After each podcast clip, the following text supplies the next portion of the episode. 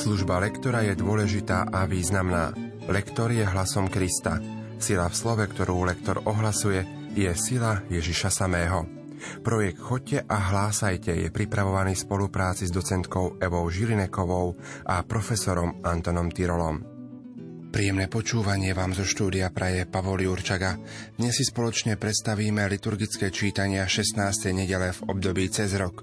Liturgické čítania prednáša študentka Teologickej fakulty Trnavskej univerzity v Bratislave Monika Hricáková. Nech sa vám príjemne počúva. Známa je udalosť s Abrahámom, ktorý preukázal pohostinstvo trom pocestným, pričom nevedel, že sú to Boží anjeli. Pritom úvodná veta hovorí, že Abrahámovi sa zjavil samotný Pán.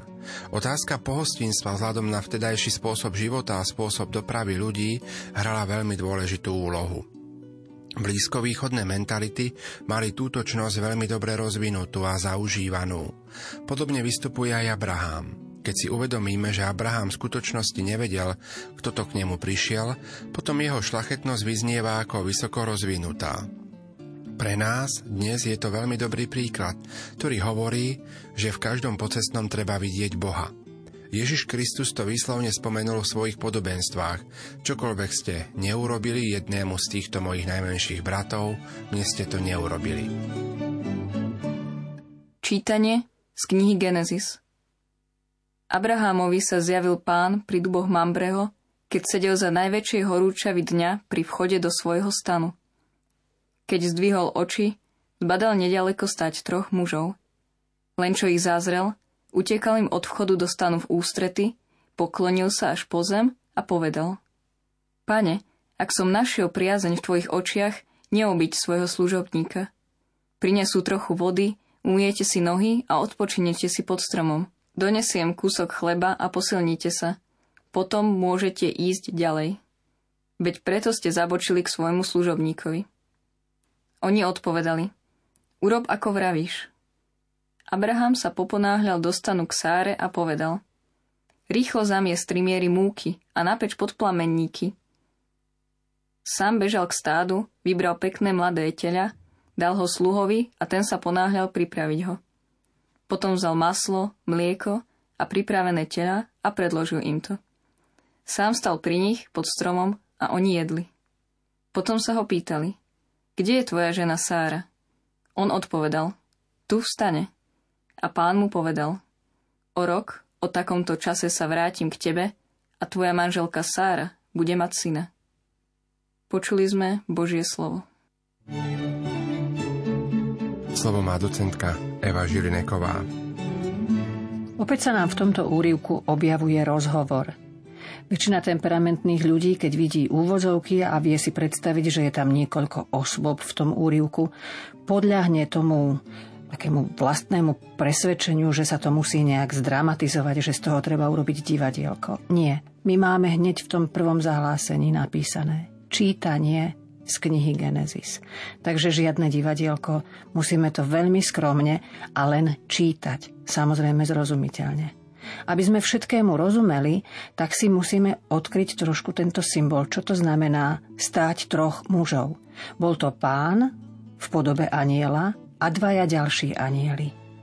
Ak by sme chceli dopátrať sa k tradícii u Židov, tak keď sa priniesol kúsok chleba, znamenalo to, že šlo o zdvorilé pozvanie na hojný obed. A toto sa aj stalo. Sám muž hovorí: Potom môžete ísť ďalej. Abrahám sa tu vyjadruje a pre nás, pre Slovákov, je to dosť ťažké, pretože máme za sebou dve písmenká. V prípade potom môžete ide o M a v prípade ísť ďalej sa nám opakuje D. Pozor na to, aby obe tieto kombinácie zazneli.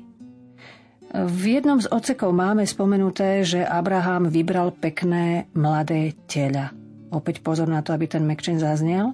A v ďalšom riadku: a ten sa ponáhľal. Pozor. Na konci tohto odseku máme sám stál. To sa nám veľmi často stáva, že máme krátke jednoslabičné slova, ale s dĺžňami, aby sme jeden z tých dĺžňov neskrátili. O rok, o takomto čase sa vrátim k tebe. Môžeme si to až takto rozdeliť. O rok sa vrátim k tebe, to znamená, že to o takomto čase je vsunuté, aby sa presne špecifikovalo, kedy o rok bude mať Sára syna.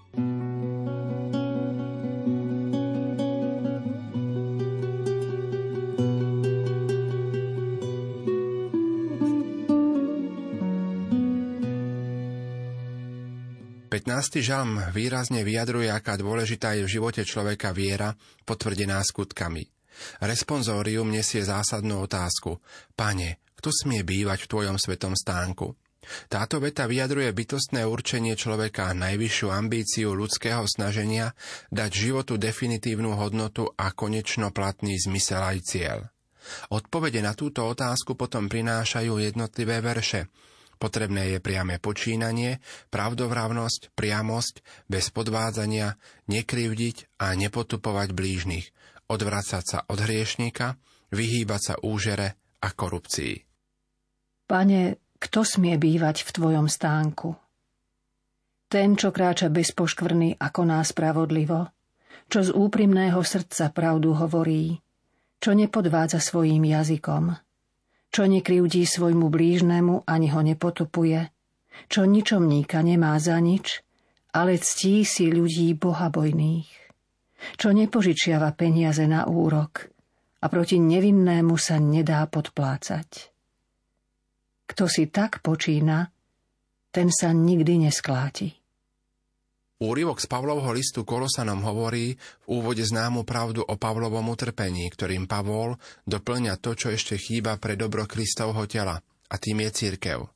Pavol tu teda nechce niečo doplňať, čo by jazda chýbalo v Ježišovom priamom utrpení, vo vykupiteľskej obete za nás. Tu ide o Pavlovu snahu prispieť k duchovnému dobru cirkvi, ktorá je v tomto priestore a čase najvlastnejším priestorom pre prisvojovanie dôsledkov vykúpenia zo strany Ježiša. Teda je to proces, ktorý Pavol v istom zmysle túži urýchliť. On totiž chce každého človeka čím skôr duchovne zdokonaliť v Kristovi. Čítanie z listu svätého apoštola Pavla Kolosanom. Bratia, teraz sa radujem v utrpeniach pre vás a na vlastnom tele doplňam to, čo chýba Kristovmu utrpeniu pre jeho telo, ktorým je cirkev. Ja som sa stal jej služobníkom podľa Božieho daru, ktorý som dostal pre vás, aby som naplnil Božie slovo, tajomstvo, ktoré bolo od vekov a pokolení skryté, ale teraz sa zjavilo jeho svätým. Im chcel Boh dať poznať bohatstvo slávy tohoto tajomstva medzi pohanmi a ním je Kristus vo vás, nádej slávy. My ho zvestujeme, pričom napomíname každého človeka a učíme každého človeka vo všetkej múdrosti, aby sme každého človeka priviedli k dokonalosti v Kristovi. Počuli sme Božie slovo. Slovo má docentka Eva Žilineková. V prvom odseku tohto úryvku Pavol spomína: na vlastnom tele doplňam to, čo chýba Kristovmu utrpeniu. Musíme tomu správne rozumieť. Pavol nechce, nemieni doplňať utrpenie Ježiša Krista. Toto malo nekonečnú cenu. Ale doplňa utrpenie jeho mystického tela, teda cirkvi. A na tomto utrpení má mať účasť každý. Pokiaľ ide o výslovnosť, pohrajme sa trochu s tým, aby sme správne interpretovali dlhé vety. Pohrajme. To som veľmi zjednodušene povedala, je to veľmi ťažké. Všimnime si, že ten prvý odsek je jedna veta. Teraz sa radujem v utrpeniach pre vás a na vlastnom tele doplňam to, čo chýba. A tak ďalej. Tam, kde máme čiarku, by sme mali ísť intonačne buď v jednej rovine, alebo mierne hore, aby sme zás nerobili opačnú chybu, ktorá sa dosť často stáva, že pri čiarke klesáme v intonácii dolu do bodky. Napätie musíme udržať, musíme viesť poslucháča k tomu, aby s nami sledoval líniu tej vypovedanej myšlienky až po záverečnú bodku. V tom ďalšom odseku je to veľmi ťažké, pretože tuto je potrebné sa rozhodnúť, ktoré slovo zdôrazníme. A zase je to o tom, že keď máme premodlené celé to čítanie, tak sa nám zjaví, čo je dôležité. Ja som sa stal jej služobníkom podľa Božieho daru, ktorý som dostal pre vás, aby som naplnil Božie slovo, teda tajomstvo, ktoré bolo od vekov a pokolení skryté, ale teraz sa zjavilo jeho svätým. Z technického hľadiska pozor na to zdvojené s teraz sa zjavilo, aby nezaznelo teraz sa. Poznať bohatstvo slávy tohoto tajomstva môže byť rovnocenné z hľadiska dôrazov, aby sme nedávali len na jedno slovo z toho dôraz. Kristus vo vás, opäť sa nám tu uskutočňuje spodobovanie. Kristus vo vás, to koncové S sa zmení na Z. A posledný odsek je jedna veta. My, teda Pavol a jeho spolupracovníci, teda my ho zvestujeme, pričom teraz dávame dôraz na slovesa. Napomíname každého človeka a učíme každého človeka vo všetkej múdrosti.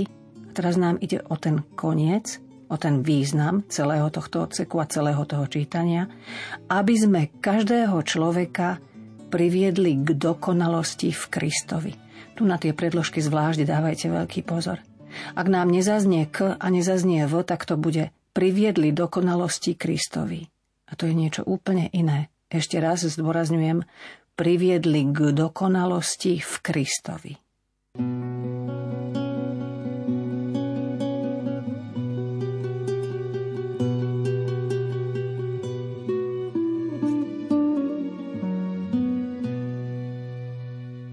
Dvojica sestier Mária a Marta je spolu s ich bratom Lazárom v evanjeliových textoch dostatočne známa. Lukášov úryvok na dnešnú nedeľu pracuje s predstavou o ich špecifickej orientácii v situácii, keď k ním zavítal na návštevu ich rodinný priateľ Ježiš. Prekvapujúce a nové na tejto situácii je to, že Ježiš prijal medzi poslucháčov svojej náuky aj ženu Máriu, sestru Marty a Lazára. Vyjadril to dokonca vetou Mária si zvolila. Ženy mali teda v Ježišovej blízkosti podobnú pozíciu ako ostatní učeníci a apoštoli.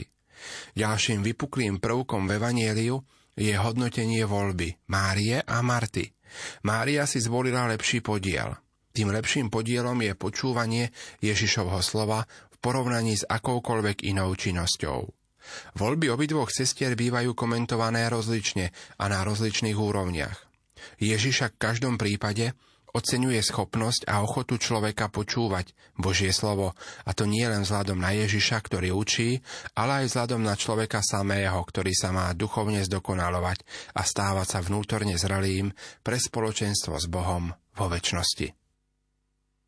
Čítanie zo svätého evanjelia podľa Lukáša. Ježiš vošiel do ktorejsi dediny, kde ho prijala do domu istá žena menom Marta. Tá mala sestru menom Máriu, ktorá si sadla pánovi k nohám a počúvala jeho slovo. Ale Marta mala plno práce s obsluhou. Tu zastala a povedala: Pane, nedbáš, že ma sestra nechá samu obsluhovať? Povedz jej, nech mi pomôže. Pán jej odpovedal: Marta, Marta, staráš sa a znepokojuješ pre mnohé veci, a potrebné je len jedno. Mária si vybrala lepší podiel, ktorý sa jej neodníme. Počuli sme slovo Pánovo.